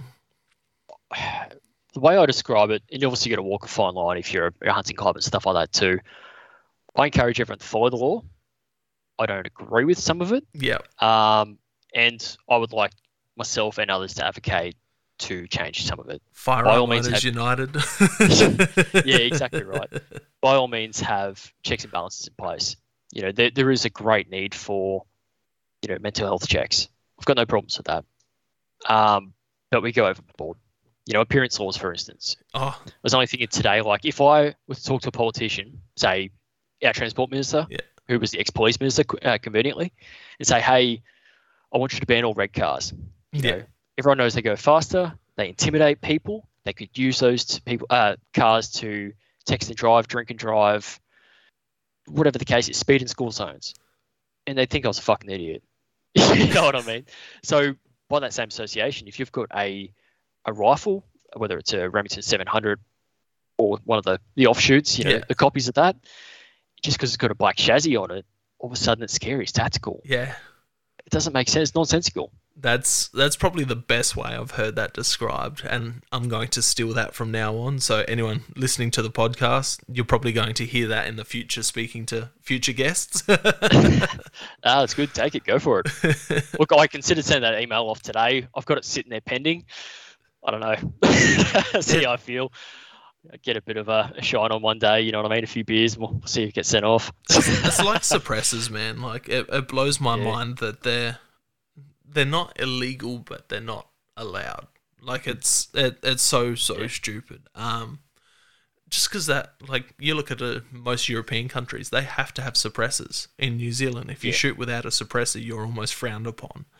Wow. And Okay. Look, for that- that's that's the thing, I guess, with the media as well. We sort of pick and choose what issues we want to run with, and we, we hide the things that are conveniently, you know, counter to what we're trying to achieve. Um, as, as in the media themselves or Yeah, the yeah, government whoever's 100%. running it. Um, but suppressors are a big one. You know, unfortunately, I mean, I grew up on bad uh, Hollywood movies. You know, a shitload of video games like your Call of Duties, all those sort of things. And look, enjoyable. You know, you get entertainment value out of it. But I am smart enough to understand that You know, it's not John Wick walking through an airport with a gun and he, under his arm clicking it. You know, Yeah. it doesn't make that click sound. Yeah, yeah. It's uh, it's just ridiculous. But it's all, I guess, shrouded in fear and emotion and not common sense. And back on that, that's um, that's the big thing with with hunting culture, uh, the cancel culture, is a lot of it's emotion based. Yeah. Um, whether you saw my post about the the octopus, the the Animal Justice Party were critiquing um, fishing people. I did. Um, I did see this post. Yes. yeah, bashing an octopus to death. But and the only reason I know about it is through Meter, Meat Eater or Kimi Werner. Yeah. I believe it was through them. And it was the process of, you know, obviously you dispatch the octopus straight away because if you don't, it's Biting a handful. You, you can't hold on to the bloody thing, you know. Um, and they're obviously very strong creatures too. Um, so they usually bite it, you know, between the eyes where the, the brain is. And it will die straight away, quick, painless, no issues. You get back to shore, and obviously octopus, calamari, a lot of that stuff can be chewy. So what they do is they break up the um, the, the muscle fibers or whatever it is to soften it by bedding against rocks or a hard surface. Yeah. Or I believe in the Meat Eater show, she had it in a washing machine or a dryer or something Yeah, like that. She was tumble to to break it up and make it easy. It's like the the lazy, awesomely intelligent way of doing it. Um, yeah, so a lot of that stuff is based on emotion though, because people don't get the underlying information, that education. Exactly. That that's the the biggest issue. Um, I think we face is you know misinformation's a, a key word these days, and I think it it should apply to all things. So going off that, how would you change the public views on hunting and hunters? So there's a few things I can touch on here. Um, this is something I'm really sort of passionate about. I've had this conversation with a few people now.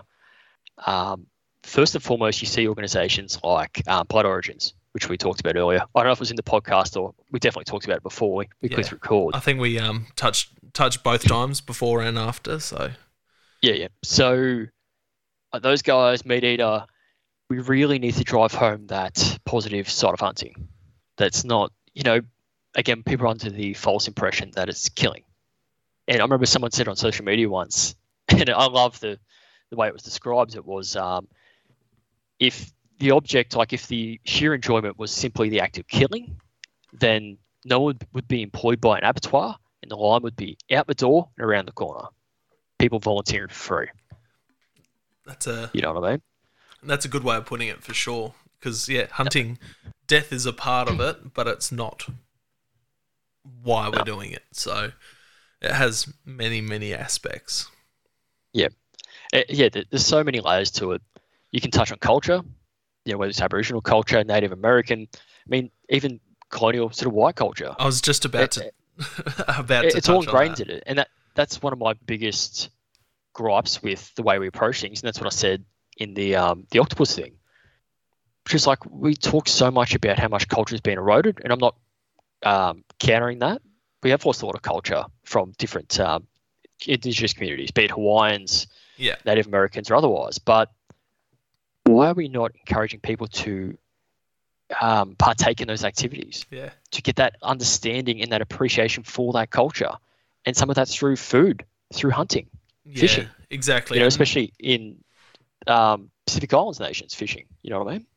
that's been one of my um, points with this whole bow hunting ban in South Australia on the horizon is that, you know, if it was Indigenous people, it doesn't cause as much issue and the government tends to side with it. Whether it's, you know, we've had a case here in South Australia of a um, Indigenous cop beating a wombat to death with a stone, you know. It caused a bit of that, yep. public uproar, but, you know, not you know they're like oh it's indigenous practices rah rah rah um and cultural things where hunting and hunting with a bow is cultural you know how Yeah. how long's the bow been been around for you know there's evidence we've been using it for at least 5000 years and some Yeah. some evidence dating back even earlier than that like Well, insanely Find me one culture that was not based around the consumption of meat yeah exactly. throughout the world.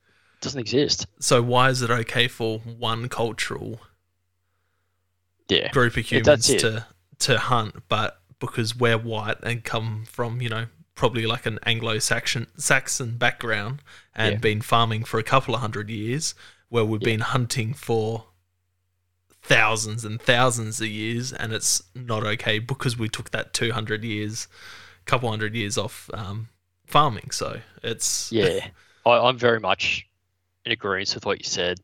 That's it. We should not value one person's culture over another, exactly based purely off whether it's the color of your skin, your chosen god, whatever it is. exactly, it, and it should be appreciated much the same, or at the very least, not cancelled.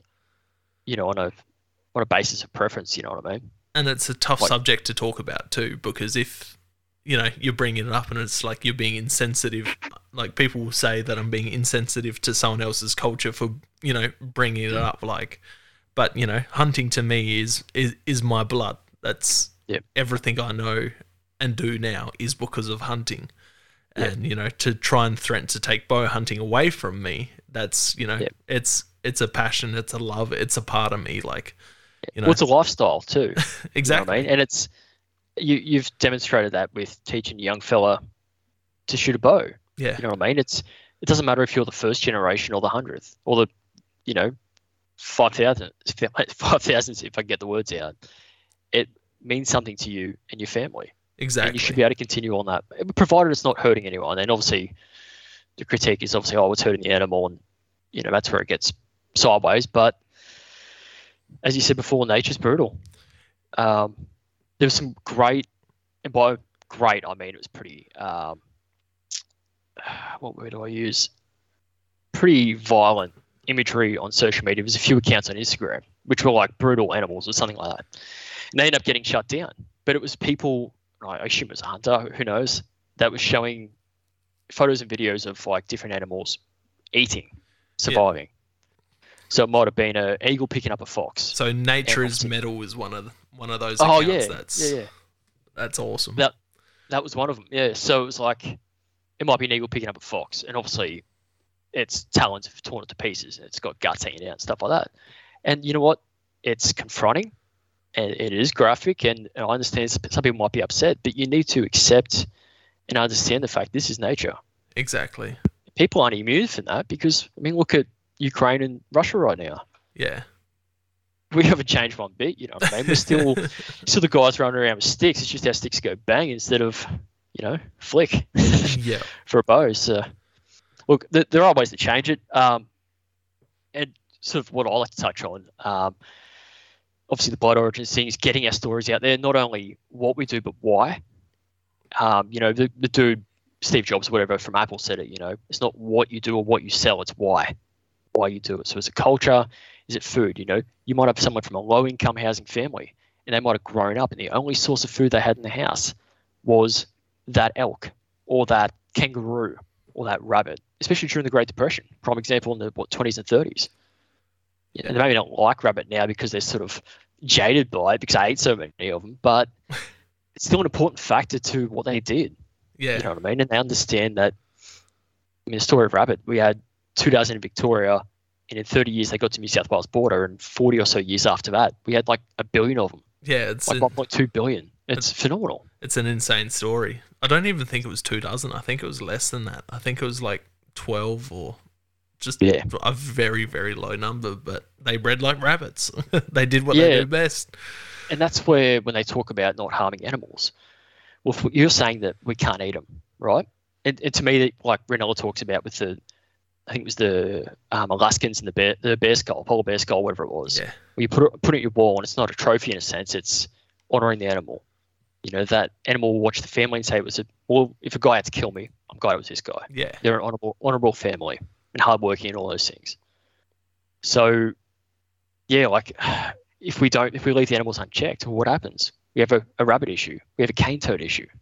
We have all these different animals, and you can't catch them all and um, de-sex them. I mean, that's what they want to the Brumbies at Singleton Army Base, Yeah. or, or um, controversial Kosciuszko. The same thing. Oh, we just catch them and, and de-sex them. Okay, well, they're still destroying the environment. Okay, we'll put them on a farm. Well, whose farm? Your farm? Yeah. Are you paying to feed them? All those cows that we're telling you you can't eat anymore, for instance, you know, a little bit off topic, but still about food consumption. Well, the farmer can't eat them or, or cut them up and sell them anymore. who's going to feed him? He he's got no resources anymore because you took away his li- his um livelihood. Yeah. So, are, are you you know at your cafe, cafe in um, Merewether sipping your soy latte? Are you front the foot in the bill to feed these animals? Are you coming out every morning to milk them so they don't get issues with their uh, the body? It's- so it's a bit of a, a rant, but it, it fires me up that shit. it's a rabbit hole, man. Um, you know, especially with that whole vegan side of stuff and anti-hunting activists like we to produce all of their their foods. Yeah. We're the ones that have to go out there, that the farmers get out there to kill all the pests so that they can have their soy lattes and their yeah. Well, Ted Nugent said it really well, and I think Yellowstone took a, a version of that for their show, talking about you know the moles and the voles and the, the rabbits and the you know snakes and insects and stuff like that. But it's true. Everyone. and I was only talking to my flatmate about it the other day. No one goes through life and does not impact anything. You know, especially animals. yeah, Whether it's the bugs in single your windshield. You know, there used to be that big sign that was um, a billboard, I think somewhere in America. You know, draw the line. Well, what's appropriate to eat? So you got your cow and your pig and your Yeah. chicken. You got a dog and a horse and a rabbit. You know, and obviously people draw a line pretty easily. Yeah, where Monday, Tuesday, have- Wednesday, Thursday, Friday for me. yeah, and then you've got like another line. It's like apocalypse. Yeah. it's like the cat. Um, obviously, there's a bit of humor in that too, but that's the thing they never do. Draw the line. Yeah. So I've always said that if the antis, the animal justice crowd, truly wanted to make an impact to, to, to assist animals, stop them from suffering and all those bits and pieces, where do you start? Well, in my mind, you start from the, mo- the most important issue first, right? The, the most impactful in a negative sense. So that would be maybe 1080 bait in the forest, right? They love that shit. They sprinkle like bloody sugar on the Yeah. cornflakes. so 1080 bait, you know, I think even hunters, we can all sort of agree, maybe not farmers, and I understand why, but most of us agree that it's a pretty horrible way to die. You watch videos from New Zealand, and they're frothing at the mouth for 48 hours, whatever it is, it's Well, it's- disgusting. Banned in the States, I'm pretty sure. Like, that's how, Yeah. for something to be banned in the States, you know it's bad. Yeah. So as you work your way through what's bad, I'm sure, you know, eight or nine down, you get to hunting and fishing. Yeah, sure, knock that off the list, but keep going down in terms of severity. And it gets to a point where you've got no lights on your house, you're not driving a car, Yeah. you're not working. What are you doing? You're tending your garden, well, you better not spray chemicals. You know, if, if you're pouring water into that, what about the worms? You just drown the worms. and where are you getting that water from?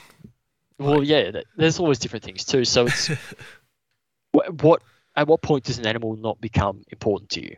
Because you know, different people like Rogan and that talked about it. Is it when it's not furry with big eyes anymore, like you know Bambi or I don't know whatever the horse equivalent is? But um, Spirit. yeah, exactly right. But yeah, Rinella makes one of the best arguments in one of his book signings. It's an older video of a vegan sitting out in the crowd. And he's like, I care about the animal as a whole. I want these animals on the landscape. And he goes, You care about the animal as an individual. You're seeing it as an individual being. You're not looking at the animal as a whole. Where I know more about these animals as a whole than you ever will. I know everything about them where you only want to know and care about the individual animal itself. Yeah. And yeah, just And that point he makes is incredible. and it's so true too. Um, oh, I just chain of thought for a second. Um, also, population control for animals, right? So we talk about, well, you know, we're, we're too good to eat them, eat them now.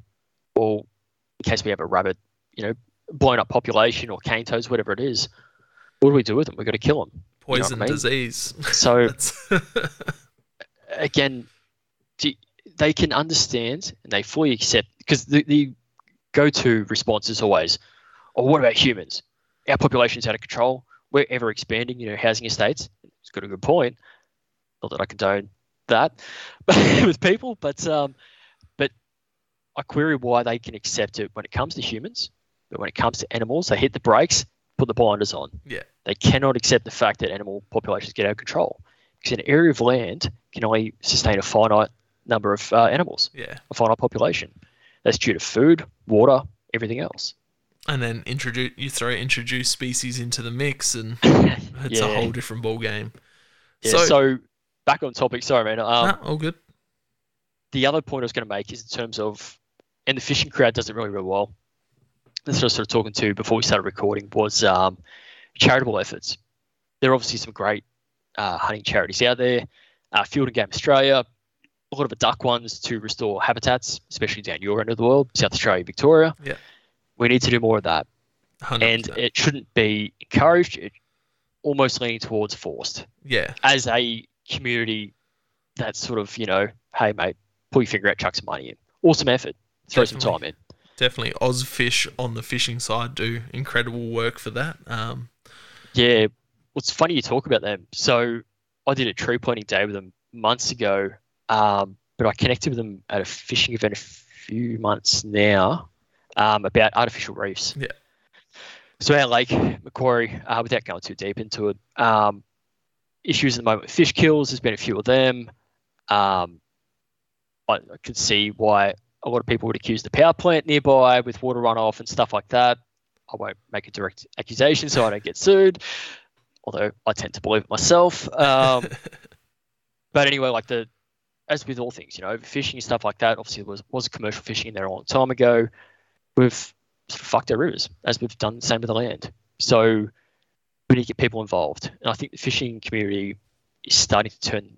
Not that they really had as bad a negative stigma against them, um, but they're really improving things by Ozfish Unlimited exactly. you know, national organisation doing artificial reef, um, mangrove plantations, um, you know, tree plantations and swamplands and stuff like that. Stocking. They're really- yeah. Amazing things. Oyster reefs. That's the big one I want to do. Push with them. Um, is oyster reefs in the lake because 83% of the world's oyster reefs are gone. Yeah.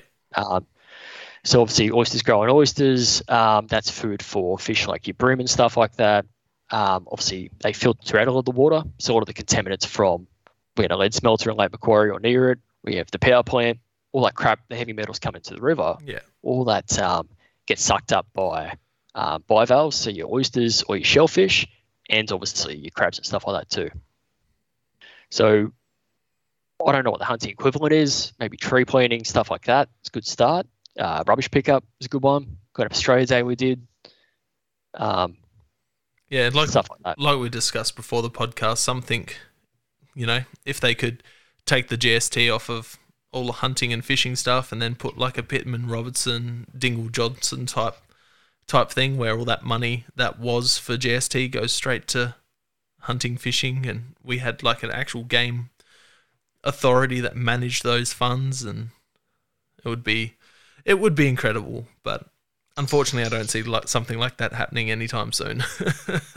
Yeah, look, and the concern is that it might get exploited by the government too. Um, you know, bureaucracy for the sake of bureaucracy. So that money goes into, because I, I believe the way it's structured, and I'm not too caught up with it. They go to specified agencies. Yeah. They don't spend it within a certain time. Then it filters down. Yeah. So, where it's like uh, it Wild Turkey or Rocky Mountain Elk, whatever those agencies are. yeah, But they've um, got lots of them. Yep. I think it's a great idea. Um, I would never suggest bringing tax system into Australia, although I, I like the concept in America. I understand why it's there. There's so many people, so many hunters. Um, I really think we need to pull our finger out and either start charities or encourage it. Not just local. Local's great, um, but it needs to be done on a large scale basis, and it Definitely. needs to be shown in the media. So that I found this with business, um, trying to have the website as a bit of a business for the classifieds thing. Yeah. Obviously, the hunting club things too. It's hard enough these days to put a post up, whether it's a video, like an educational video. I'm sure you, you see yourself with podcasts. Anything with the word hunting, rifle, whatever it is, goes in there.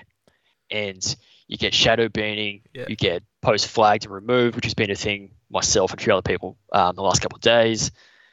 And your your reach plummets. So to like and share things is a huge aid to us. To undertake these environmental acts to, to restore habitat, I think that'll bring the average uncaring person into line with us. You know, we're achieving outcomes that the greenies say they care about, environmental restoration, climate change, all those things. Um, if we can do them and really spread that image between ourselves, whether it's social media or otherwise, what incentive is there to cancel hunting? Exactly. Exactly. Nah, nah, you made a made a very good point there. That's for sure. So what is hunting to you? It's a good question. Um, there's a lot of things I could touch on. Obviously, I mentioned some of the the past with family and stuff like that too. Um, you know, my pop, he died at a younger age, so I never really had that connection with him. But hunting, you know, something I, someone I definitely looked up to. You know, just a tough old son of a bitch. you know what I mean? Hard worker. Um, you look up to that. You know, I think a lot of kids, especially young men, young boys, will see those men and, and look up to them and want to aspire to be that person. Um, so for hunting for that, you know, with my uncle, you see these acts and, and the importance to them, whether it's food for the family, again, especially the fishing side of things, it's incredibly important. Um, the mental health aspect you've touched on before, for me, you know, I've lost a brother and I've lost a friend to suicide. Yeah. So mental health for me is incredibly important. You know what I mean? It, there's a great thing, um, the Overwatch project in America. I don't No. know if you've seen me post. Amazing thing. So it talks about firearms and mental health, um, more so for veterans, but it's it's being released into the general community for firearms ownership. So basically, this organization trains people in mental health and firearm safety. So to veterans, their friends, family, community members, and the whole idea is basically um, to help people in times of a mental health crisis. So let's say it's myself and you. I, I've got this training. I approach you. Hey man, um, if I'm ever in a mental health crisis, I'm going through issues. Can you please ensure that you safeguard my firearms? Um, temporarily, it's not the idea of a permanent ban or permanent removal until I get some help. The help I need, I'll level myself out, and then by all means, get them back. Then obviously you agree, friends, nice thing to do. Then you ask the same, hey, if you're ever in that situation, Yeah, can you do the same for me? Obviously, the laws in Australia would need to be shifted for that, yeah, which is pisses me off because it's such a great idea. But the idea is that if you or I are ever in a situation where we're in a mental health crisis, you know, fucking meltdown. I, I don't know about yourself, but I've had situations like I had that for myself. You know, especially with losing friends and family. Yeah. You know, you get some pretty fucking dark days. yeah, So the idea is that you roll up to help me, and you're like, "Hey, man, remember that conversation we had? Let me just take those firearms off you, man. Go get you some help. It's short term. So So yeah, no worries. You're not the big bad wolf like the police knocking on my door saying, "Hey, yeah. give me this." Too bad. Yeah, that's the good thing about South Australia. I'm not sure among other states, but you can do a written. I think it's about 30 days written. Yep. Have someone else's firearms, so that's one one safeguard for that. But um, you know, it's something that's been brought up on this podcast before and heard other other people talking about it. You see it face regular Facebook posts. You know, if I go to a my doctor and say I'm battling depression, are they going to take my firearms license? Like it's people don't want to go admit they have have these, you know, whether it's suicidal, depression, depressive thoughts because they're afraid that they're going to be demonized straight away by their doctors and then going straight to police and losing their their license and their guns. So to extend upon that, um, there's one guy in America talking about it. I think it was Mike Glover. He does a lot of self defense stuff, and he's talking about I think it's like the pillars of resilience or something like that. And one of the things they talk about is having like key things you identify as as a person. So a lot of people, it's one thing. So it might be, you know, a defense member. It might be I'm a pro footballer.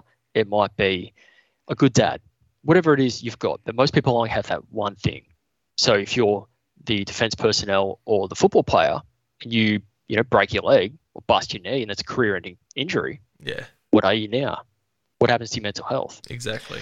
So the importance of that is having a few factors to identify yourself to safeguard if you start to go down a bad path. Yeah, So I'm not just that pro football player. Well, I'm, I'm I know I'm a good dad, and I love to build muscle cars or whatever it is you do. So you've got other things that identify yourself if shit falls apart, and that sort of helps again to, to safeguard that mental health thing too.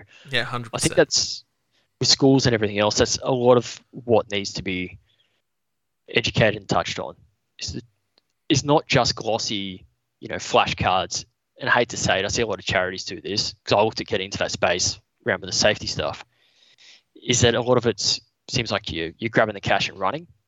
Not all the, the mental health Yeah. charities and stuff like that, but some of them.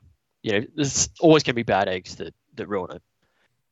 Um, and I think firearms our community really needs our own version, Exactly. like a, a yeah. genuine level of support. Um, however, we can implement that. yeah, yeah, definitely. It, it's a shame we can't talk about it. Yeah, because again, you talk about it, and it's, you know, there goes your your way of life because it's not just a thing you do. For most people, it's it's it's a way, your of way life. of life. Yeah. You know, you may not be out there every single day of the year, but you sure as shit thinking about it. But you how- drive past that paddock and you're like, is that a rabbit? Oh, there's sticks there. Is that a set of antlers or is that a Yeah. you know a tree? Yeah, hundred percent. And It- that's the thing. People going out there, it, that that is their antidepressant as well. So Yeah.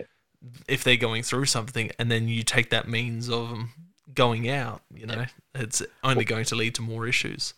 Well, what incentive is there to get better if you're telling asking someone to choose between their way of life Yeah, and quote unquote getting better? exactly. You know And what I mean? There- Rog- There's no incentive whatsoever. Rogan has a great quote on it. It's like, it's America doesn't have a gun issue; they have a mental health issue disguised as a gun issue.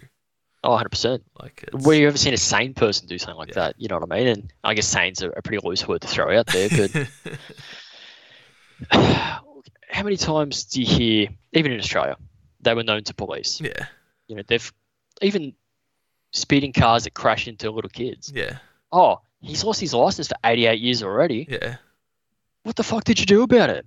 Exactly. Look, I, I'm a firm believer also of, um, you know, the self-defense thing with firearms. That's, I guess, a different can of worms, Yeah. maybe for another day. It's getting a bit de- late, but um, Definitely one for another day, I reckon. yeah, like the, the, the there's definitely things that need to change, Definitely. Yep. Nah, that. and, and we can. Oh, sorry. No, we can no. take proactive steps to get there as well. Yeah, that that all I can agree with you with. That's for sure. But uh, yeah, that's a that's a good um great answer for that that question, and um, went down a bit of a rabbit hole, but it uh, covered a, covered a lot of important um, subjects. I, I I believe that's for sure. So if people have enjoyed what they've heard tonight, where can they find you? You've what you've spoke about a little bit about Oz Fish and Game. Um, give a brief brief rundown of what you do there and Yep. So Oz Fish and Game started off as a classified site. Whether I stay on that path, I do other things also, but um, is undecided at the moment in terms of the classifieds. There's when I started, there was the big three: um, used guns, Oz gun sales, and SSAA gun sales. And then myself, maybe possibly another one. Now there's like 20 or 30 have popped up out of the uh, woodwork, and good on them for getting in there and having a go. Um, pretty competitive. Might move away from that. I'm heavily focused right now and have been for a few months on the educational aspect. So try to do some videos, try to do some cool low spec meat eater stuff. it's good man it's good Quality may not be there. Um, some sort of joke around piss take videos, although I've got to be careful about obviously firearms and if I can use them for certain videos and how they they work into it. Um, a lot of how to stuff Yeah, um, and 100%. articles. So the articles are uh, key information, whether it's brucellosis, whether it's talking about white spot disease in prawns. Um, I've got some how to get a certain firearm license in certain states. I was going to do a thorough every state, every license, and there's a lot to do. So it it See- see definitely how a lot that's um, sure. education stuff, um, video wise. Again, I was talking before. I was thinking about making a podcast. Look, I might post up some rants on occasion. Um, you know, I'd rather just jump on with other guys and, and talk with guys like you. You know, it's hard when you sit there by yourself and monologue It- and it you just get fired up. credit to those guys that can do podcasts by themselves because I I definitely couldn't do it yeah, I take my hat off to them. Um, so obviously you've got Facebook, Oz Fish and Game. So that's OZ, not AUS. Yeah. Um, so Facebook, Instagram, YouTube, and the website. So it's ozfishandgame.com. Yeah, no, it's awesome. Yeah. Check out check out the stuff. He um done a great piece on bow fishing a couple couple months back. Um, Oh yeah, I'm still waiting to hear about all that too. yeah, Um, I'd, yeah, it doesn't Don't seem hold to be too many people don't hold your breath. chasing that up. don't hold your breath. Um, I, I know that one of the guys from FOU only just got an email back from something they tried a year and a half ago, and they just got an email back about it. So don't hold your breath with. And I think it was New South Wales too. So Yeah, okay. Ah, look, I'm, I'm pretty spiteful of that stuff. I'll I'll dig in harder if they uh they knock me back. So oh, how it trust me. I'm I'm the same about this bow this bow hunting ban in South Australia at the moment. You know. Yep. Every time that. I, I, I see an answer I don't like. I, I dig in, dig my heels in further. that's good. It's good motivation. But anyway, man, I really, really appreciate you coming on tonight. Um, we've spoken for about it for a couple months about getting around to it, so I'm glad that we finally did. So That's good. Um, only a message away. So if you want to tee it up again, yeah, no, definitely. Or definitely, man. But yeah, thank you very much. no worries, man. Thank you guys for listening. If you're not following us yet on Instagram, head over there. Facebook at Hunting Connection Podcast, Instagram at Hunting Connection Podcast, Twitter at Hunting Connect. Um, if you've enjoyed this episode, please share with your friends, family, tag us in your photos on social media, your videos, whether even if you're just listening to it, take a screenshot, tag us in it, you know, all of that helps. Um, subscribe, rate, review, help us grow the podcast. Thank you for listening.